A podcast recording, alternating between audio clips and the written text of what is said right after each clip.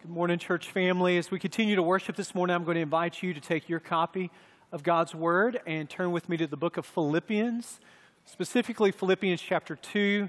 As Jim said in his welcome, uh, we, if you're new to Dawson, are walking through a series through the book of Philippians, Paul's letter to the church at Philippi there. We're in chapter 2, verses 12 through 18 is a section of scripture that we're going to be in.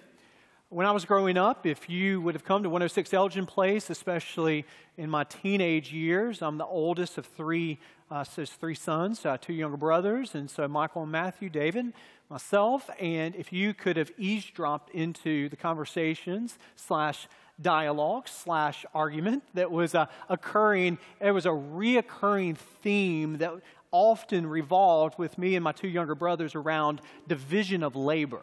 I don't know if you've ever had these kinds of conversations growing up, but there were certain chores that uh, were to be divvied up uh, according to the sovereign will of Debbie Eldridge, our mother.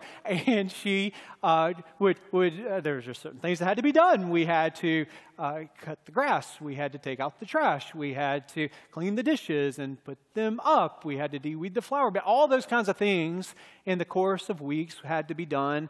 And uh, the way we did it at the Eldridge household is the person that did it the previous week didn't have to do it the next week and so we sort of had this agreement of who uh, was up to bat next in these various responsibilities. And you can imagine that they were oftentimes some heated conversations around division of labor, and they often went like this That's not my job, that's Michael's job this week.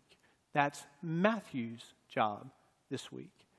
Uh, my mom would uh, remind us that I'm not asking you whose job this is.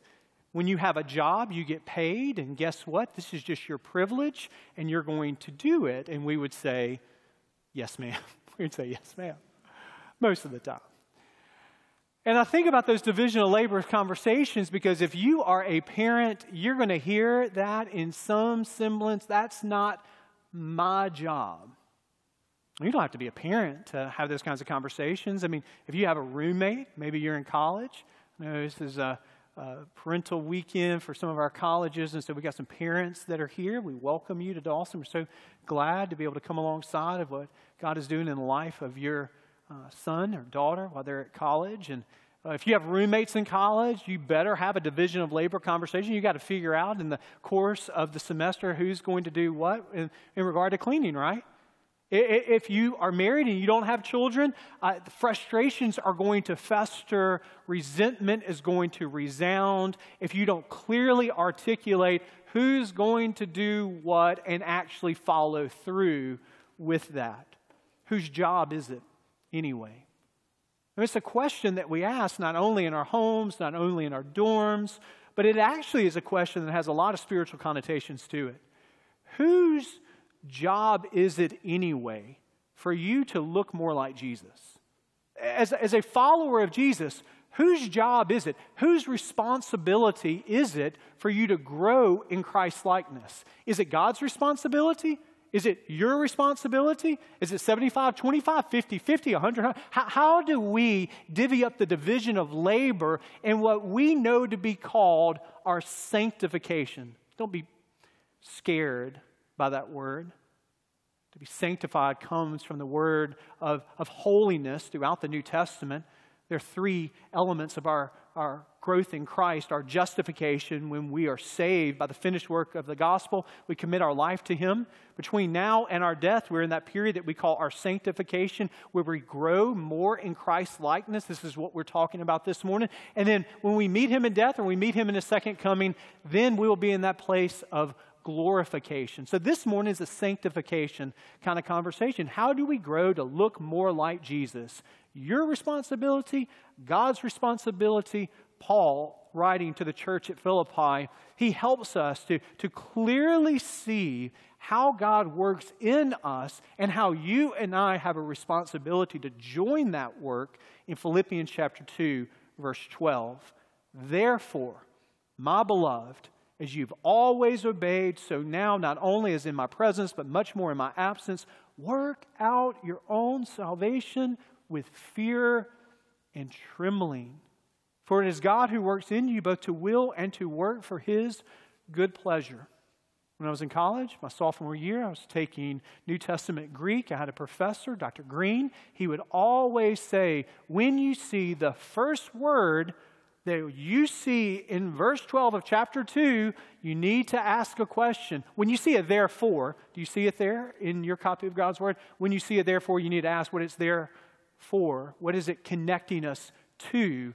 And it is an important question because what Paul is saying here is intimately connected to what comes before. And if we, if we misunderstand and take this passage out of context, we'll misunderstand the connectivity that Paul is making between the glorious declaration that has just come previous to verse 12.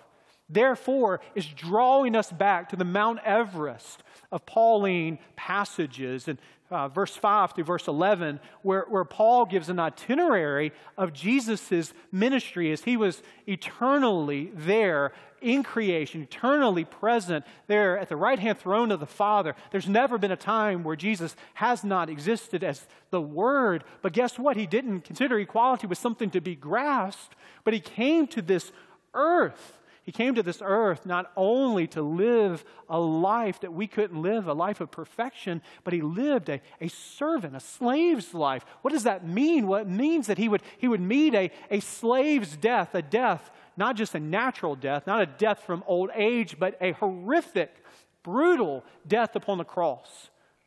Uh, type of death that was reserved for slaves, for servants. It was the worst type of death. And so, what we discover here is Paul is giving us this downward descent of Jesus' ministry. He, he is in eternity past, there with the Father. He comes to this earth. He lives the life of a servant, and he ultimately dies the death of a servant for you and for me. And there's this wonderful, great reversal in verse 10 and verse 11 where God exalts him through the resurrection.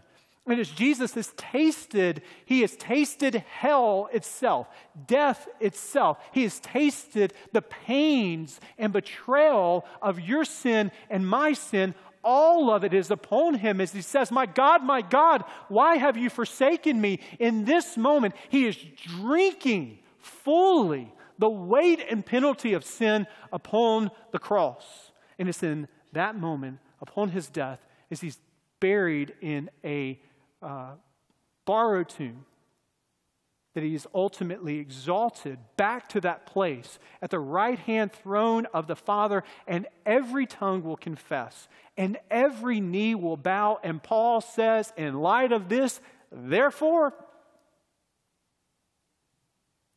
in light of what Jesus has done for you, in light of his ongoing ministry, through the power of the Spirit of God as He has ascended to the right hand throne of the Father, and He sends His Spirit to live among us and in us as Christians. Therefore, work out your salvation with fear and trembling. You know, your responsibility and my responsibility is to hear, in light of the authority of Jesus, men and women, we as followers are called to work out our salvation as God is working in us and through us.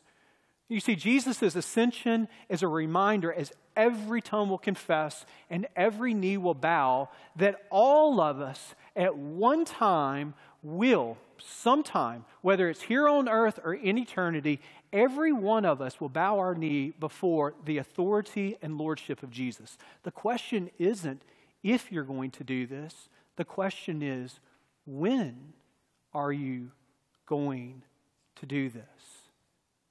His king, his kingly nature is so sovereign and expansive that, that even the demonic presence of, of demons and hell will, will bow down. That there is no one that is immune to his reign and to his rule. And so the question is will you bow here on earth to the authority that Jesus has now for us to live in light of?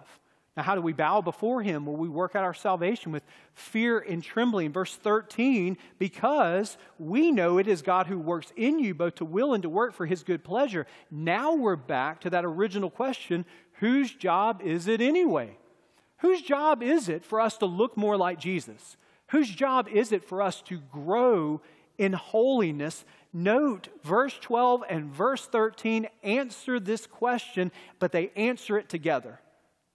These are the heads and tails of our sanctification. What God has joined together in verse 12 and verse 13, let no man, let no woman, no, let no scholar, let no theological framework uh, pull apart that God has called us through the Holy Spirit to work out our salvation. That's your responsibility. That's my responsibility. But as we do that, we're reminded that God is working in us and through us. So the very good deeds that we do through your volitional choice and my volitional choice, they're empowered by the Holy Spirit working in us. This is a divine project where God is working in us and we are called to cooperate and work in a way that He is calling us to live a life. Now, I don't know about you, but when I was growing up, we had a little game called telephone.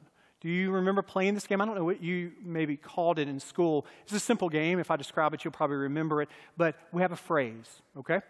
And we turn to your brother or your sister or your aunt or your uncle. Oftentimes it's Thanksgiving, Christmas, everybody's gathered together, and you come up with a phrase. You whisper it into your neighbor's ear, and they in turn whisper it to their neighbor. Do you know what I'm talking about right here? Telephone, you got it? We're good. We know we're tracking with this. Now, the hilarity that ensues is that the longer the line is, the further the original statement is going to be from what gets repeated. Now, this can happen happen not only with your Thanksgiving gatherings, not only with some sort of a, a you know, nonsensical phrase that you come up with in the moment, but you know what? It can happen in the church's life too. We can mishear passages of Scripture like verse 12 and like verse 13, and we can make them say things that they actually didn't say. You know, Paul doesn't say, and we don't need to mishear, Paul doesn't say, hey, you do your part, and God will do his part, and then you'll be saved. We don't need to mishear this passage as if Paul is saying, if you go halfway, God will then meet you halfway, and then you will be saved. Paul's not talking about how we become followers of Jesus. He is talking to followers of Jesus. He is not talking about how we're justified in the finished work of Jesus. He is talking to the justified who are called to live out their faith in the ongoing work of the Spirit, making us look more like Jesus. There is nothing worse than you can do to hear this passage and to think that you've got to do something, you've got to be someone, you've got to hang hang on enough to be saved, you can solely, wholly misunderstand what salvation is. Paul would say in Ephesians chapter 2, verse 8, For it is by grace you've been saved through faith, and it is not of your own doing, it is the gift of God. So every person in here needs to understand clearly that we are saved by faith alone, through his grace alone, in Christ alone. But our faith doesn't come alone, it comes with a responsibility and a calling for us to work, to do good deeds. That doesn't save us. It's because we are saved that we can and we're empowered and called to do. So don't mishear this passage and think Paul is saying, meet God halfway and he'll meet you halfway. And guess what? You will become a Christian. Nor, on the flip side, we can read verse 13 and hear uh, Paul says, verse 13, I remind you, it is God who works in you, both to will and to work for his good pleasure. We can hear that passage and think that Paul is saying, well, you know something, just let go and let God.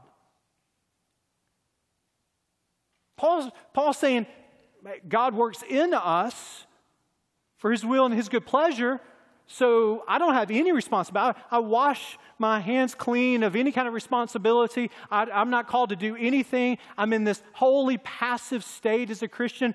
And Paul says, no, no, no, no. Verse 12, work out your salvation with fear and trembling, with a holy reverence and respect for God. So in this passage, Paul isn't saying for us to be passive. He's actually calling us to be active in our faith, to choose to pursue holiness, to choose to pursue work works, to choose to pursue Christ. That is a calling that you have and I have, but it is only enabled and it's only empowered by the work of God through His Spirit in you. This is the heads and tails of your sanctification.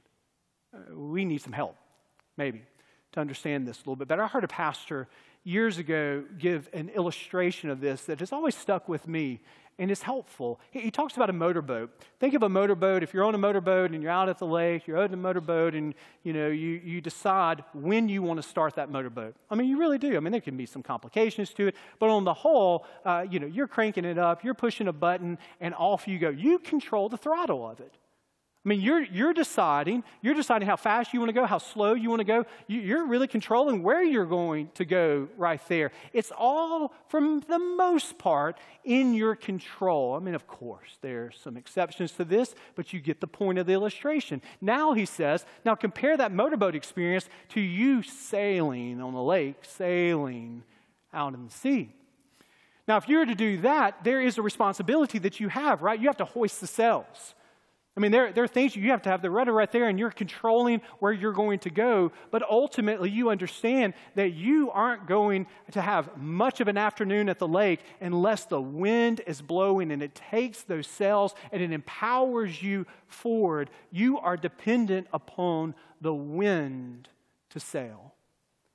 And for us to sail spiritually, for us to work out our salvation with fear and trembling, we need the wind to blow in us and through us. Jesus is talking to Nicodemus in John chapter 3, and he comes to this point where he says, The wind blows where it wishes, and you hear its sound, but you don't know where it's coming from or where it goes. So it is everyone who is born of the Spirit. Now, if you look in John chapter 3, you have wind and you have spirit. You have wind and spirit. In the Hebrew Bible, there's one word for wind and spirit. That word is ruach. In the New Testament Bible, in the original language of the New Testament, there's one word for wind and there's one word for spirit. That is pneuma.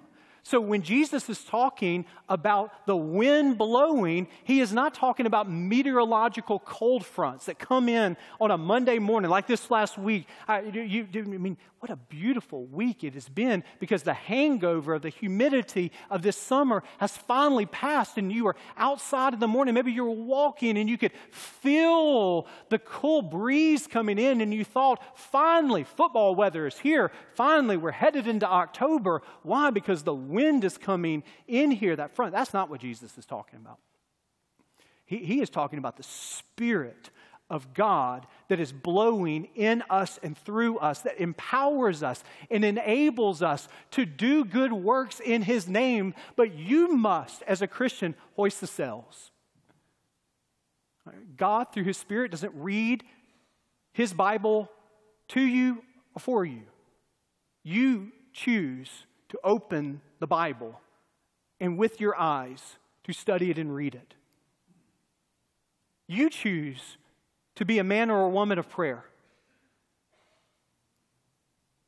You choose to be a person who decided to get up this morning on what is a beautiful day I think it is. I haven't been outside in, in, a few hours here, so correct me if I'm wrong about this. But it's a beautiful day. It's been a beautiful week. You chose to make a decision to hoist yourselves by coming here to pray, to hoist yourselves by being a person of worship this morning. You choose to hoist yourselves by looking at your budget and saying, you know something, I'm going to be a man, I'm going to be a woman, we're going to be a family that commits to give sacrificially. You are making those decisions. When you live in a neighborhood and you have a neighbor that lives two doors down, and there's a death in his family, there's a death in her family, and you choose to go to the grocery store and you choose to make a recipe and you choose to knock on that door and you choose to hand that to that person, you are doing those works. But what God reminds us through Paul is, is the wind was blowing the wind of the Spirit was enabling. The wind of the Spirit was empowering you. So don't think that you're called to do that in your own strength,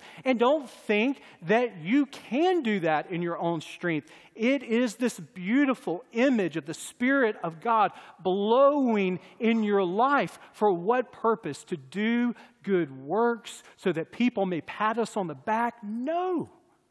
So that people may see our good works and glorify our Father who is in heaven.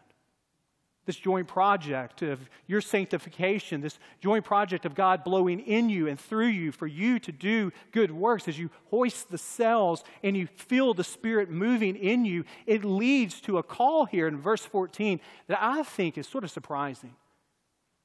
Paul has this rich theological ex- exploration of, of God's sovereign will blowing in you through His Spirit, your human responsibility. It's all in light of that glorious passage of who Jesus is and how is He going to land this plane and call us to live this out. He says, You know, the best thing that I can tell you is stop grumbling, quit disputing. Be people who live, verse 15, blameless and innocent, children of God, without blemish, blemish in the midst of a crooked and twisted generation, among whom you shine as lights in the world, holding fast to the word of life, so that in the day of Christ I may be proud that I didn't run in vain or labor in vain even if I am to be poured out as a drink offering upon the sacrificial offering of your faith.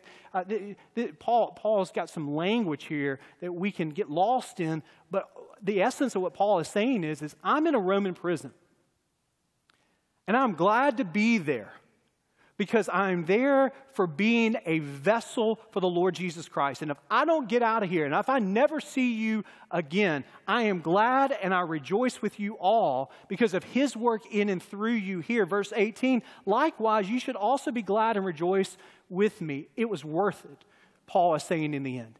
It's worth it, church at Philippi, if you stop complaining, stop grumbling, stop uh, having these disputes among yourself, and you choose to forgive one another, you choose to walk in unity, this is surprising. I think in some respects we, we, we would might think that Paul have a call to sell our possessions and give it all to the poor. Uh, leave our home and, and, and go to a place where no one has heard the gospel. You would think that Paul might say this, but he is very boots on the ground here. He's saying there, there's a bunch of you that just do not get along, and the best way that you can work out your salvation is stop being so cantankerous. That's what Paul's saying here. And I think this is a word for us. At times, we forget that God has sent his Son not just to forgive us, of our grumbling and frustration and bitterness and unforgiving heart eh, so that He can get us to heaven when we die. Yes, that is true, but guess what? There's a beautiful truth that, that God has sent His Son to live a perfect life, to die a sacrificial death, so that the Spirit of God dwells in us, so that a little bit of heaven can, can be in us here on the earth as we look more like Jesus. Sometimes people say things about Christians, well, you just kind of have to overlook that person because that's just who they are. And it's a reminder to us Jesus didn't die on the cross just so that we can just stay like we naturally are. He calls us to this renovation of our soul. He calls us to, to chip away at the hardness of our heart, the bitterness that so easily entangles us, the grumbling, the complaining. This is what Paul is talking about 2,000 years ago, and it might as well be that Paul is living right in our midst and he's reading the headlines. He is, he's, he's puts his finger up and he knows where the wind is blowing and he says, The best thing that I can tell the church in 2021 is to be the people of God who look different than the world. And we cannot do that in our own strength, but praise God, Paul reminds us that he doesn't call us to do that. I read a story this last week of a, a conversation between two coworkers where one of the coworkers uh, asked the question, What is it like to be a Christian? she had to have answered this question in the midst of September, in the midst of October. It had to be a fall. She had to be looking around because this is how she answered that question. It's like being a pumpkin, she said. God picks you from the patch, He brings you in, He washes off the dirt. Then he cuts off the top and he, and he scoops out that yucky stuff. He removes the seeds of doubt and hate and greed. And guess what? He's committed to do that until we meet him in heaven. And then he carves on us as we work out our salvation a smiling face and he puts a light inside so that we can shine brightly. Now, is that a perfect illustration? No. But is it a really good reminder? Yes.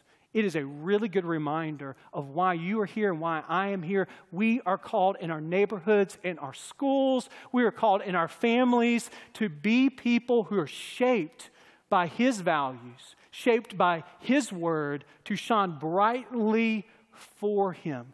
And we shine brightly for Him as we gaze upon Him. And we're like solar panels. Our power is only connected to the exposure that we have, not to the S U N, but the S O N, the Son of God, as we sit before Him in His Word and in prayer, and as we soak in His radiance for a purpose, so that this week, this afternoon, this day, that you and me, that we can gaze on his kingly brightness, so that our faces may display his likeness, ever changing from glory to glory, mirrored here. May our lives reflect his story in our words, in our attitudes, in our action, at school, at home, in the neighborhood, everywhere we are as we shine brightly for him. Amen.